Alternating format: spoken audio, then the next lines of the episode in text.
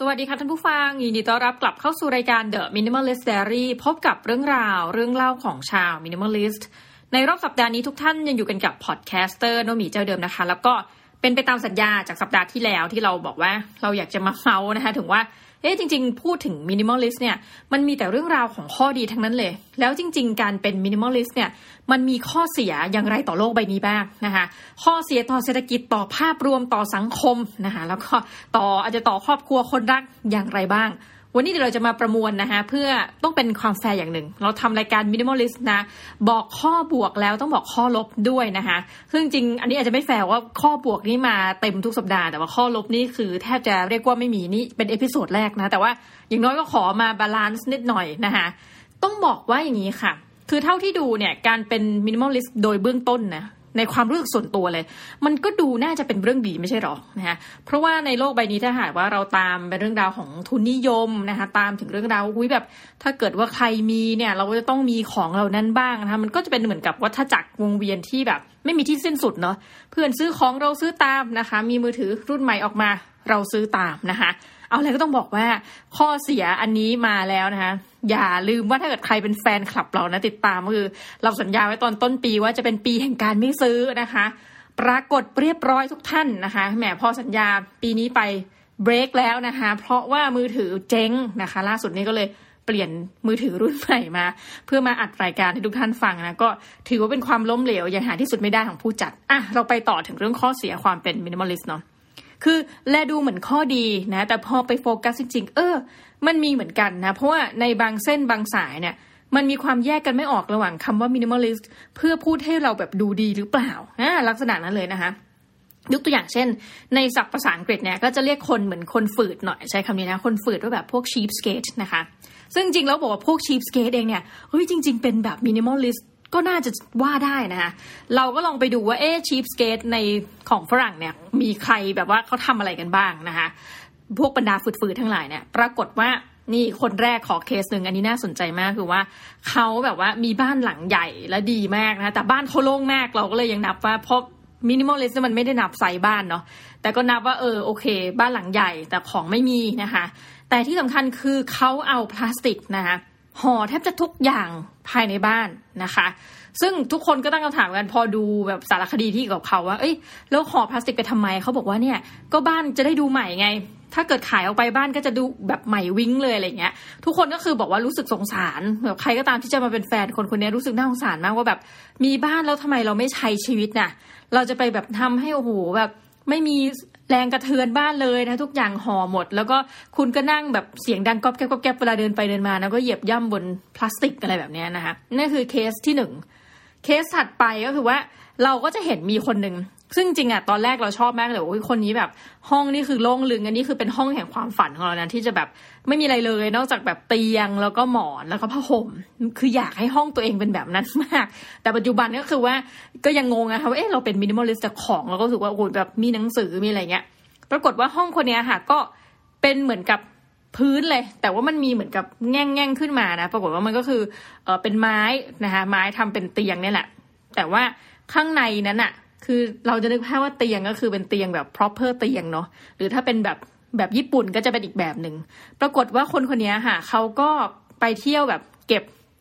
คือเวลาเราสั่งของเนี่ยบางทีมันจะได้แบบเม็ดโฟมพลาสติกฟรีมาอย่างนี้ใช่ปะแล้วโฟมมันก็อาจจะมีขนาดที่แบบเท่ากันบ้างไม่เท่ากันบ้างนะคะเขาก็ไปเก็บพวกเนี้ยมาทำเป็นที่นอน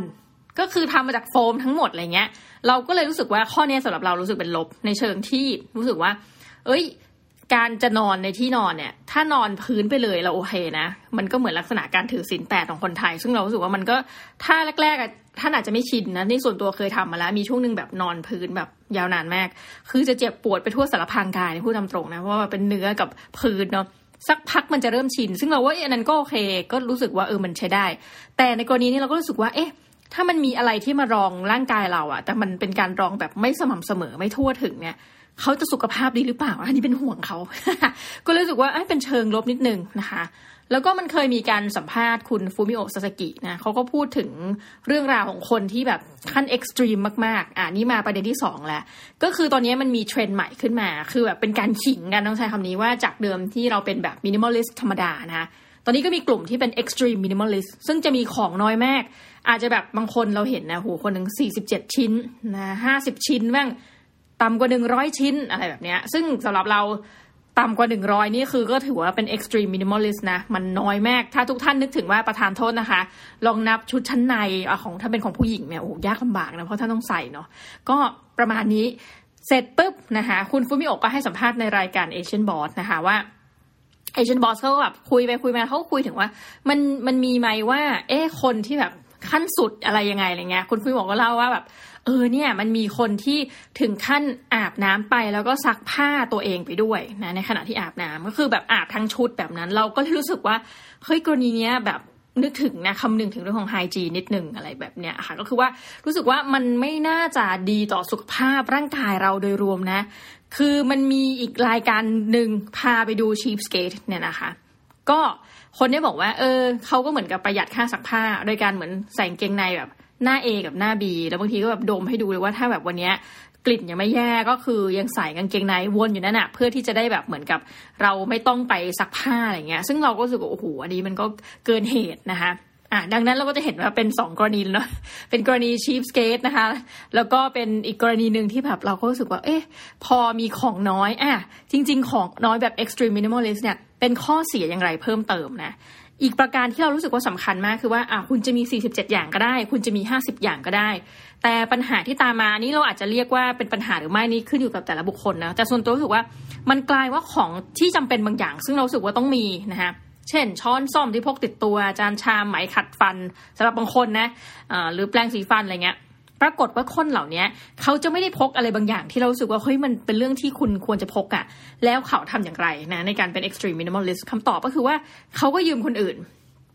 นะคะคือยืมคนอื่น ก็แต่ว่าเป็นการยืมที่ยืมตลอดเวลา แล้วทุกคนจำได้เลยว่าแบบคอมเมนต์ก็จะเยอะมากว่า การมีของน้อย แต่ว่ายืมคนอื่นเนี่ย มันก็ไปเหมือนกับ ทำให้คนอื่นสร้างความลำบากหรือเปล่านะคะ หรืออีกกรณีเราก็จะเห็นคนก็วิพากษ์เหมือนกันว่า extreme minimalist บางคนเนี่ย นับแบบขี้โกง ต้องใช้คำนี้ ก็คือว่านับของตัวเองว่าแบบเนี่ยมีแค่ห้าสิบชิ้นนะคะแต่ว่าไม่ได้นับว่าของที่แบบอยู่ในบ้านในครอบครัวตัวเอง เช่นหนังสือห้าสิบเล่มอะไรเงี้ยก็แบบบางคนเหมาอีอะว่าแบบห้าสิบเล่มนั้นให้นับเป็นหนึ่งยูนิตนะคะก็คือมีหนังสือเหมือนหนึ่งเล่มอะแต่ว่าจริงๆมันมีห้าสิบเล่มอะแต่นับว่าแบบอยู่ในตู้เดียวกันอะไรเงี้ย คนก็จะบอกว่าเอ้ยอย่างเงี้ย you ก็ไม่ได้เป็น extreme minimalist นี่นา แต่ว่าอาจจะอยากบอกทุกคนบนโลกอะว่าเราเป็นแบบเนี้ยแต่จริงอาจจะไม่ใช่นะ ซึ่งก็บอกตามตรงว่าคำนิยามเหล่านี้มันก็ขึ้นอยู่กับแต่ละคนอีกว่าตกลงว่าคุณเป็น extreme คุณเป็น minimalist เฉยๆหรือว่าจริงๆคุณเป็นแบบเนี้ย minimalist แต่บอกตัวเองเป็น extreme minimalist หรือคุณไม่ได้เป็นอะไรเลย แต่พยายามบอกว่าคุณเป็น minimalist นะคะอันนี้ก็เป็นเหมือนกับ 2 ประเด็นหลักนะคะประเด็นถัดไปของการเป็น minimalist เนี่ยเราเท่าที่ดูเทรนด์เนาะ ส่วนตัวรู้สึกว่าการเป็น minimalist เนี่ยมันเป็นอะไรที่มากับราคาที่สูงจริงๆนะถ้าไปตามเทรนด์กล่าวคือเราไปดูแบบโอ้ยคนโชว์บ้านเดี๋ยวนี้แบบมีเยอะมากใน YouTube ย้ำอีกที บ้านแบบ minimalist นะคะ ห้องนอน minimalist ดูไปทัวร์แล้วเทรนด์เหมือนกันหมดเลย คือลักษณะเป็นบ้านสีขาวส่วนใหญ่หมายถึงว่าทาผนังอะค่ะหรือเขาพยายามจะตกแต่งอะไรไม่รู้ให้มันสีขาวมันแบบวิ้งวิ้งอะไรเงี้ยเตียงก็เป็นสีขาวนะคะ คือทุกอย่างขาวไปหมดเลย ซึ่งภาพมันออกมามันสวย เหมือนออกมาจากปกนิตยสารนะคะ Home and Decor อะไรเงี้ย แต่ว่าเราก็แอบมีความสุขรู้สึกไม่ใช่ความสุขความรู้สึกว่าแหมนี่เหมือนเราอยู่ในบ้านและสวนแล้วเนาะแต่กว่าที่จะมาเป็นบ้านและสวนแบบที่แบบลงปกให้เราได้ดูได้เห็นเนี่ย คุณเสียค่าใช้จ่ายในการนะไม่ว่าจะเป็นการทาสีนะการซื้อเฟอร์นิเจอร์ หรือการแบบเปลี่ยนอะไรให้มันเป็นสีขาวทั้งหมดเนี่ยในราคาเท่าไหร่ คือส่วนตัวมีจุดหนึ่งที่เคลิ้มแล้วรู้สึกว่าเฮ้ยถ้าอย่างนั้นเราก็แบบอยากซื้อแบบหมอนใหม่นะแล้วแบบ cover ของมันเป็นสีขาว เตียงก็เป็นสีขาว และถึงขั้นอยากจะจ้างช่างทาสีมาทาสีขาวภายในบ้าน เพราะรู้สึกว่าอุ้ยเราต้องแบบมันเป็นอยู่ในจิตใต้สำนึกนะพอแบบเสพคอนเทนต์พวกนี้มากๆเข้านะ แต่ว่า ดีใจอย่างที่ว่ามันเป็นแค่ความอยากนะแล้วสุดท้ายก็ปล่อยไป แม้กระทั่งแบบผ้าม่านอะไรเงี้ย สีปัจจุบันมันก็แบบ คือเอาแต่เอาตรงๆนะ พอวันเมื่อบ้านคุณมีหลากสีอะอะส่วนตัวนะคะ เตียงเนี่ยจะแบบมีเนื่องจากมีผ้าปูที่นอนที่มีอยู่แล้วนะคะ หลายชุดเราคือก็ผลัดกันว่าถ้าซักก็จะเปลี่ยนเป็นอีกสีหนึ่งอะไรเงี้ยใช่ไหมเรามีทั้งแบบผ้าปูที่นอนสีชมพูนะคะแล้วก็แบบม่านแบบหลากสีอะไรแบบเนี้ยนะคะซึ่งมันมันมีมาอยู่แล้วตอนทำบ้านอะไรเงี้ย เราก็มานั่งนึกว่าเอ๊ะทำไมเราถึงเป็นคนชอบอะไรที่เป็นสีสีคือเมื่อย้อนกลับไปตอนที่แบบอยู่ที่หออะค่ะตอนที่เรียนหนังสืออยู่เนี่ยจำได้ว่าแบบคือไปอ่านในอะไรมาสักอย่างนะเขาบอกว่าเอ้ยสีไหนเนี่ยมันจะหมายถึงว่าเห็นสีเนี้ยแล้วเรารู้สึกหิว เห็นสีเนี้ยแล้วเรารู้สึกว่า alert อะไรเงี้ยคือตอนนั้นอะพอเรียนหนังสือเราก็อยากที่จะเรียนให้จบใช่ปะเราก็เลยบอกว่าไม่ได้แล้ว เราจะต้องทำห้องนอนเนี่ยให้รู้สึกว่า alert ตลอดเวลานะคะก็เลยแบบจำได้ว่าคิดอยู่นานว่าจะเอาอันเนี้ยสีอะไรดีนะคะ ก็เลยนึกได้ว่าขอเป็นสีเหลืองแดง เออกลายเป็นสีธรรมศาสตร์มาก คือเตียงก็จะเป็นอย่างนั้นนะคะ คือสมมติว่าหมอนเป็นสีแดงนะคะ แล้วก็ผ้าปูก็เป็นสีเหลืองแต่เหลืองที่ว่านี่คือแบบเหลืองปี๊ดเลยนะ เหลืองแบบเหลืองยังหาที่สุดไม่ได้เลยประมาณนี้ค่ะ แล้วมันก็ทำให้รู้สึกอเลิร์จริง ๆ คือแบบตื่นมาแล้วแบบหูสีมันสดใสอะไรเงี้ย คือมันไม่ได้รู้สึกว่าน่านอน แต่มันรู้สึกว่ามีห้องเนี้ยอยู่แล้วมีพลังอะไรบางอย่างนะแม้กระทั่งว่าแบบ แต่ก่อนเราจะชอบใช้เครื่องที่แบบ เครื่องที่ทำให้ห้องมันหอมขึ้นมาอะไรเงี้ยนะคะ ปรากฏว่าก็ไปอ่านมาอีกว่าเฮ้ยกลิ่นแบบไหนที่ทำให้คนรู้สึกแบบ alert นะคะก็มีกลิ่นหนึ่งที่จำได้เลยเพราะว่าซื้อมาก็คือกลิ่นส้มนะหลังจากนั้นก็จะใช้กลิ่นส้มเนี่ยในการเป่าห้องนอนทุกอย่าง เพราะว่าแบบมันเป็นความเชื่อส่วนตัวโอ้ยพอได้กลิ่นส้มแล้วจะรู้สึกแบบ alert ขึ้นมานะคะ ซึ่งอันนี้มันเป็นพื้นฐานลักษณะนิสัยของเราณนะช่วงเวลานั้น พอมาตอนเนี้ยเราก็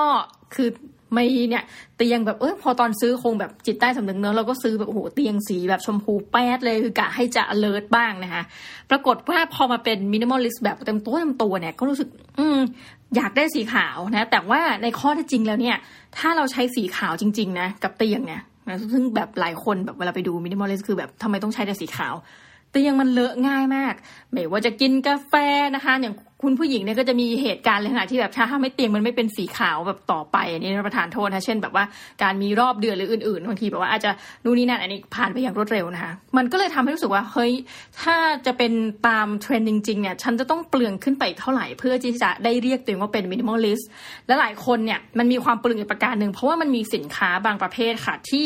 หลายคนพยายามจะพูดเหลือเกินนะใช้คำนี้เหลือเกินว่ามันเหมาะแก่การที่จะเป็น minimalist มากนะคะนั่นก็คือเช่นแบรนด์บอกเลยนะคะฟันธงนี่ไม่ได้ค่าโฆษณานะคะแต่เข้าก็ดีนะคะก็เช่นแบรนด์ Muji อย่างเงี้ยนะคะคือมันเป็นความเรียบง่าย ไม่มีชื่อปัก มีความโล่งลึงนะถ้าคุณเกิดจะเปลี่ยนเป็น minimalist โละของทิ้งทุกอย่าง แล้วต้องซื้อหมดใหม่เป็น Muji อ่านั่นไปหนึ่งประการนะหรือว่าเสื้อก็ต้องแบบอย่าง Uniqlo นี่ก็คือค่อนข้างที่จะมีความแบบเป็น minimalist อยู่ในตัวใช่ไหมคะ นอกจากประเด็นนี้นะคะคุณก็ต้องไปดูว่าโอ้โหแบบพอ Muji เนี่ยมันก็มีสินค้าเยอะนะ ที่จะแบบทำให้คุณรู้สึกว่าพอหลงเข้าไปว่าต้องซื้อนู่นซื้อนี่ เราก็รู้สึกว่าเฮ้ยจริง ๆ ถ้าจะต้องติดกับแบรนด์แบบลักษณะเนี่ยมันก็เป็น cost ที่แพงมากสำหรับการที่เกิดมาแล้วพยายามใช่ไหมนี้พยายามที่จะกลายเป็น minimalist อย่างที่ใครเขาบอกกัน ทุกวันนี้ต้องบอกว่าประสบการณ์ส่วนตัวคือ ก็ยังไม่พึงพอใจในบ้านนะคะ เพราะว่าบ้านเนี่ยมีลักษณะค่อนข้างมืด คือก็เลยมีส่วนหนึ่งที่แบบอยากจะเอาช่างทาสีมาทาให้มันขาว เพราะว่าเวลาสอนหนังสือสอนอะไรเงี้ย พอบ้านมันมืดเนี่ยไฟเอาไม่อยู่นะคะด้วยความแบบโทนอะไรมันมันตีมันคุมมาแบบเนี้ยคุมโทนคือบ้านเราเลือกไม่ได้ไงเราก็อยู่ในลักษณะเนี้ยก็รู้สึกเอ้ยแต่ไปมาก็อย่าเลย เอาเท่าที่มีเนี่ยนะคะก็หน้าตาอาจจะไม่ใช่อุปสรรคความมืดของหน้าตาไม่ใช่อุปสรรคนะก็ถือว่า เรียนไปในบทเรียนและการเลยแบบเนี้ยคือเราก็ดู end result ไงว่าสุดท้ายการเรียนก็คือการสอนหนังสือเหมือนกันแหละนะคะแล้วก็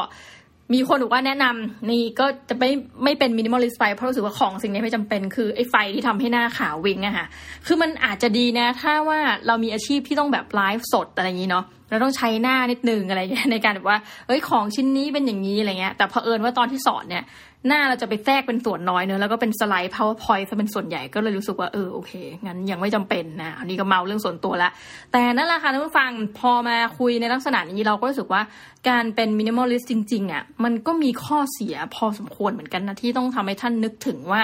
ถ้าท่านปลงปวารณาตัวจะเป็นแบบ minimalist เต็มตัวแล้วท่านจะต้องเผชิญกับเหตุการณ์อะไรบ้างนะแล้วก็ยกตัวอย่างเช่นอย่างปีที่ผ่านมาเนี่ยอย่างที่บอกว่าเราไม่ซื้อของแล้วก็ซื้อไปแล้วเนี่ย มันเลยทำให้เรารู้สึกจริง ๆ ทุกท่านว่าอุ้ยเรา fail ในฐานะที่เป็น minimalist นะคะแต่ก็ข้อดีก็คือว่าอย่างน้อยนะสุดท้ายต้องปลอบแล้วว่า it's okay เพราะว่าของสิ่งนั้นมันจำเป็น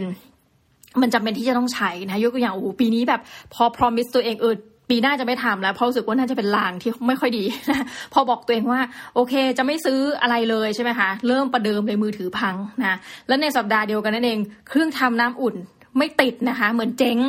ก็เลยส่งซ่อมนี่เป็นมินิมอลเลสที่ดีมากคือไม่ซื้อใหม่ส่งซ่อมนะคะ ปรากฏว่าช่างหายไปกับเครื่องทำน้ำอุ่นเนี่ย สองสัปดาห์ โดยไม่คือเราก็ตามแล้วก็แบบอึะอะเอื้อสุดท้ายบอกว่าเนี่ยเครื่องทำน้ำอุ่นเนี่ยมันเก่ามากยี่ห้อเนี้ยแล้วมันไม่มีอะไรจะซ่อมก็เหมือนคล้ายๆ กับว่ามันคงเอาเดตเต็ดอะซ่อมไม่ได้เราก็เลยบอกโอเค ถ้างั้น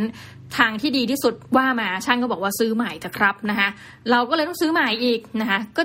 บูดกับทุกท่านไม่ได้แล้วว่าโหนอกจากซื้อ iPhone ซึ่งมือถือใหม่นะคะยังต้องมีที่ชาร์จใหม่ทุกท่านนึกออกเนาะคือซื้อรุ่นใหม่ต้องซื้อเคส โอ้โห กลายเป็นว่า อ่า ต้นปีมานี้ซื้อของไปน่าจะประมาณ 11 ชิ้นนะคะเพราะว่าเรานับชิ้นแบบนี้นะคะเคสก็นับเป็นอันหนึ่งนะคะ AirPods ก็นับเป็นอันหนึ่งในลักษณะเช่นนี้เนาะแต่ว่าจิตใจตอนนั้นคิดอยู่แค่ว่าถ้าซื้อมาแล้วเนี่ยจะต้องเอามาใช้ทำงานทำการได้นะคะ เราก็เลยลองหารค่าใช้จ่ายมาด้วยนะคะวันนี้ก็จะมาบอกทุกท่านด้วยว่า เอ๊ะมือถือเครื่องที่แล้วเนี่ยใช้ไปเป็นเวลากี่ปีนะสุดท้ายมันเจ๊งตามกาลเวลาจริงๆนะคะแล้วก็ใช้กี่ปีนะคะแล้วถัดไป ตกลงว่าค่าเฉลี่ยในการใช้มือถือวงเล็บจริง ๆ เนี่ยมีราคาค่าสนนราคาอยู่ที่เท่าไหร่อันนี้ต้องบอกว่าส่วนตัวราคาอาจจะแพงกว่าของคนอื่น เพราะอ่าเพราะมันจะมีช่วงที่เราเดินทางไปต่างประเทศ ซึ่งหลายครั้งเหมือนกัน เราก็จะซื้อตัวซิมการ์ดใช่ไหมคะ แบบจาก AIS ไปอะไรแบบเนี้ยซิมแบบว่า to go อะไรแบบเนี้ยนะคะ Sim2Fly อะไรก็ตามแต่เนี่ยนะคะ ซึ่งพอซื้อไปในลักษณะเช่นนี้เราก็จะรวมเป็น cost ด้วยนะคะของค่าใช้จ่ายในการโทรศัพท์นะคือคอสทั้งหมดนี้รวมทุกอย่างจริง เช่นแบบว่าที่ชาร์จพังนะคะอย่างกูไม่กลับเนี่ยซื้อใหม่แล้วก็นับเป็นอีกหนึ่งไอเทมนะคะแล้วก็บวกราคารวมกันเอาละสิริรวมนะคะ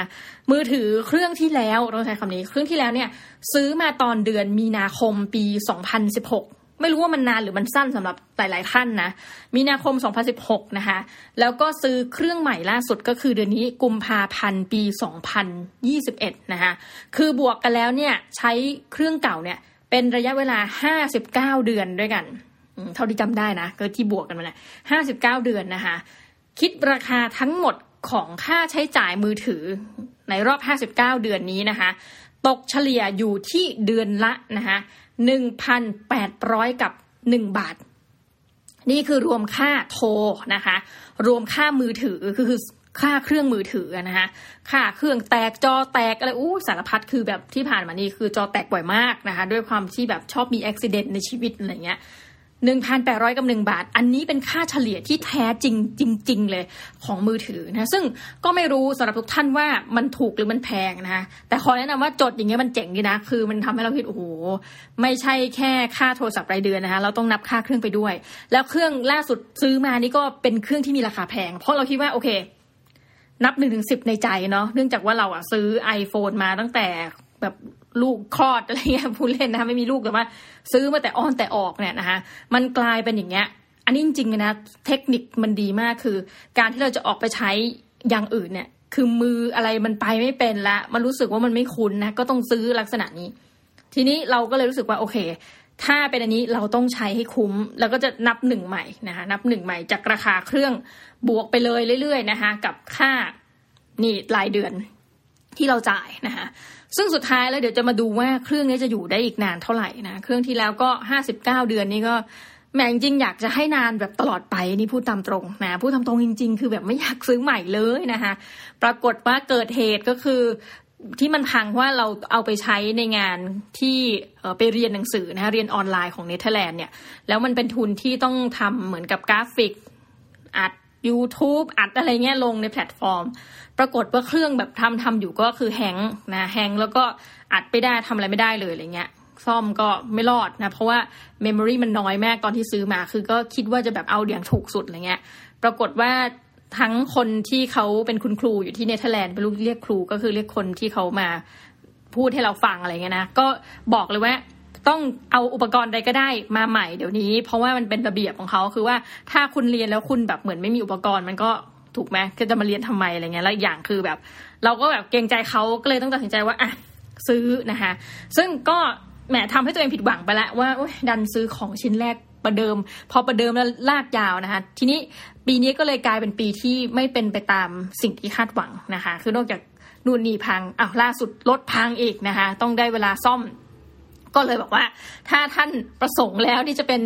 minimalist เนี่ย ท่านก็ลองไปดูว่าจริง ๆ cost มันไม่ได้ถูกลงนะ อันนี้อาจจะเป็นข้อเถียงที่ดีว่าการที่เราเราคิดว่าเป็น minimalist แล้ว มันจะทำให้ชีวิตประหยัดขึ้นนะ ถ้าส่วนตัวอย่างของเราเองเนี่ย ก็รู้สึกว่าเงินเนี่ยมันต้องแยกกับความเป็น minimalist ของนะมันซื้อน้อยลง เพราะมันมี awareness มากขึ้น แต่ว่าพฤติกรรมบางอย่างถ้าไม่เปลี่ยนเนี่ยมันก็อาจจะเปลืองเหมือนกันนะยกตัวอย่างเช่นว่าส่วนตัวเป็นคนชอบ แหมเรียกคำนี้แล้วเบื่อเลยเป็นคนชอบบริจาคเงินนะคะคือแต่ละปีเนี่ยคือหยุดไม่อยู่จริงบริจาคเยอะขึ้นเยอะขึ้น แต่ว่ามันเป็นความสุขนะแบบว่าเป็นค่าอาหารเด็ก อาหารกลางวันนักศึกษามั่งเป็นค่าบริจาคนะเห็นลูกแม่บ้านมาอ่าป้ายเซเว่นเดี๋ยวพี่ซื้อขนมให้นะก็เป็นเป็นลักษณะเช่นนี้นะคะดังนั้นก็คืออะมันมีทั้งข้อบวกข้อลบนะวันนี้ก็คือแบบเมาส์ยาวเลยนะไปมา โอเคค่ะทุกท่าน ก็เดี๋ยวขอจบรายการแบบดื้อๆเลยกันนะคะ แต่เพียงเท่านี้ แล้วเดี๋ยวสัปดาห์หน้าจะมาเมาส์เรื่องอะไรใหม่นะคะคือต้องบอกทุกท่านอย่างนี้อุ๊ยแหมยังจบไม่ลงนะคือเราแบบว่า ล่าสุดนะคะได้ทำงานฝ่ายบริหารอันใหม่แล้วนะคะก็เลยจะมีเวลาให้ทุกท่านน้อยลง ดังนั้นตอนนี้มันอาจจะแบบสั้นลงนะแต่รับรองว่าจะพยายามมาให้บ่อยที่สุดถ้าจะทำได้นะคะนี่อาจจะเป็นความมาแล้วก็อ้อเดี๋ยวเราจะเริ่มเล่นคลับเฮาส์แล้วนะคะถึงแม้วงเล็บ